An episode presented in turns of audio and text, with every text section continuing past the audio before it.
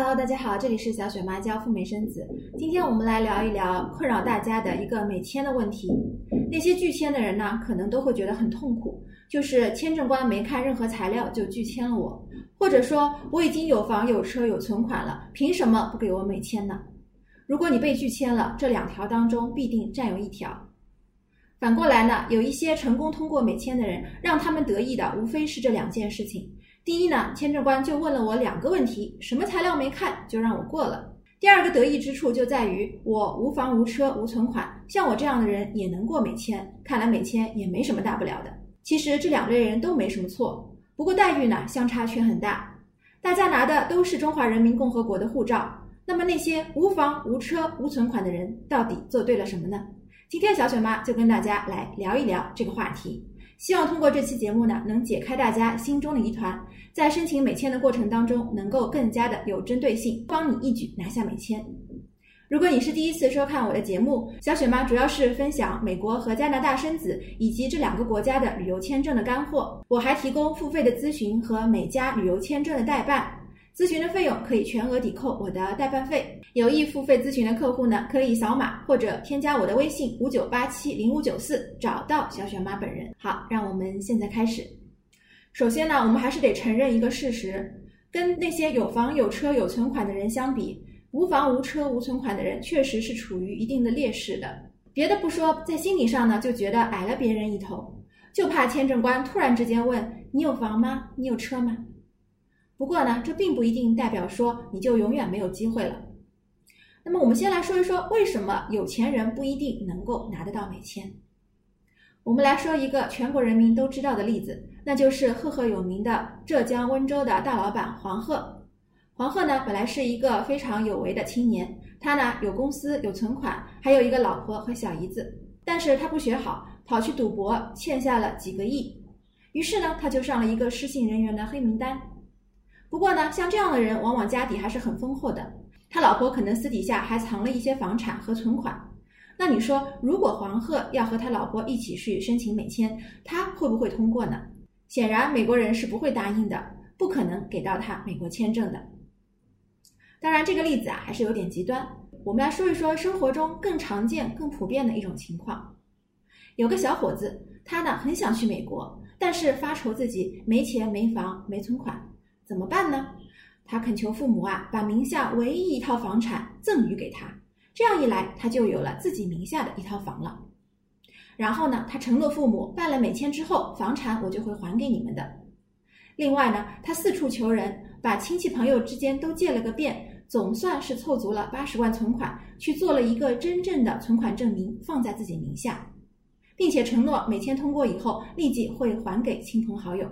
你看这两类人，一类呢是大老板，但是呢他已经岌岌可危，处于失信的边缘，根本不可能拿到美签；还有一类呢是普通人，但是呢他对于这些房钱和存款根本就没有实际的控制权，说穿了就跟大闸蟹一样，跑到阳澄湖里洗了个澡，但实际上他还是一个外地蟹，根本不是正宗的阳澄湖大闸蟹。这些资产只是拿来做做样子骗签证官的。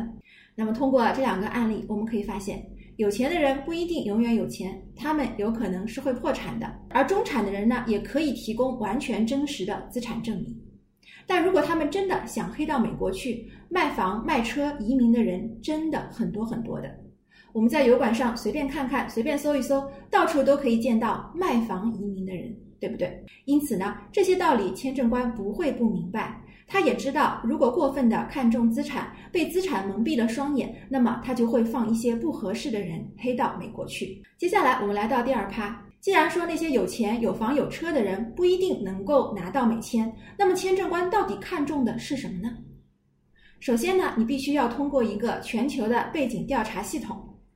美国和其他的四个国家结成了一个五眼联盟，共享一些签证、入境、犯罪记录方面的一些信息。当然了，还有一些美国的好盟友，像比如日本、韩国，也在偷偷的跟美国互享信息。我来说一个例子吧。我有一个客户，他呢曾经抱团去日本旅行，但是呢到了上飞机的那天，却突然被告知，因为一些非常罕见的证件方面的问题，导致他当天无法登机，因此呢这次日本之行也就泡汤了。这件事情其实并没有什么大不了的，但是问题却来了。过了几年以后，他去申请美国签证，在面签的当天，美国签证官却出其不意的一句话让他后背发凉。他当时就问了：“你前两年没有去日本，那原因是什么呢？”最后，这个客户也非常遗憾没有拿到美签。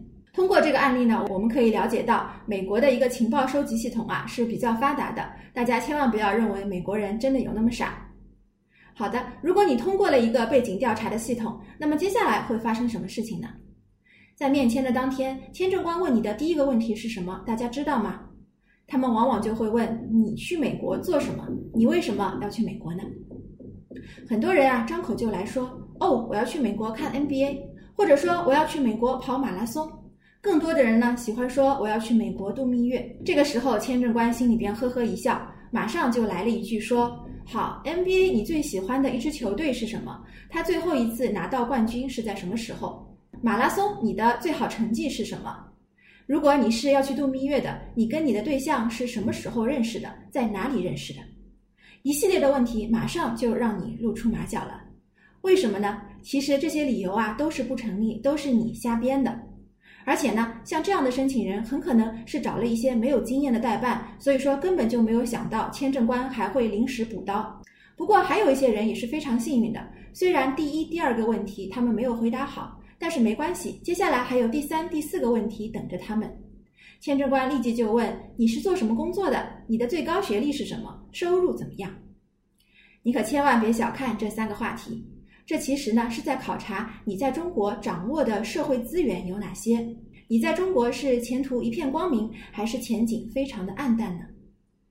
如果说你在一二线城市做着一份非常稳定的中等收入的工作，或者呢你有一个相当不错的学历，这些呢其实是你在中国社会的一个通行证，他们决定了你不会在中国过得太差。这些东西是给你托底的。这样一来呢，签证官大概率就会对你有信心。站在你的角度看，你要放弃在中国的这一切是相当不容易的。如果就这样黑去美国不回来，相当的不划算。于是乎，签证官就非常有信心给到你签证了。反过来，如果你在中国工作一般，学历也一般，没有什么特别拿得出手的东西，也就是说，在中国啊，其实没啥让你可留恋的，不如我去美国从头开始，好过在中国混日子。那这样子呢，签证官就大概率会拒签你的。所以，通过以上这些案例，我们可以发现，其实资产并不是一个决定性的因素。那些没房、没车、没存款的人，如果在这两点上做好了的话呢，他们一样也可以拿到美签的。到底是哪两点呢？首先就是千万别说什么去美国看 NBA 之类的话题了。相信我，你绝对不是第一个创立这个话题的人，你也绝对不是最后一个要去美国看 NBA 的。而无数人因为说 NBA 这三个字，就让签证官在心里边皱眉头了。因此呢，你一定要有一个非常适合你的去美国的合理的理由。为什么去美国？你一定要想想好了。第二呢，就是你要有一个非常合理的让你回中国的理由。为什么说你一定会回到中国呢？因为你在中国有非常好的工作，有很好的前景。就算我现在呢还是没钱、没房、没车的这个状态，但是呢，我相信以后我在中国一定可以过得很好，一定可以获得这些资源的。这样一来，即使你还没有掌握这些资源，但是你这个人的能力就是一个最好的证明，证明你将来一定会回到中国。好的，因为节目时间的原因，我们不可能把这个问题完全的说透。你也可以找小雪妈做一对一的付费咨询，了解那些百度和谷歌不会告诉你的美签的经验。让我们下期再聊，拜拜。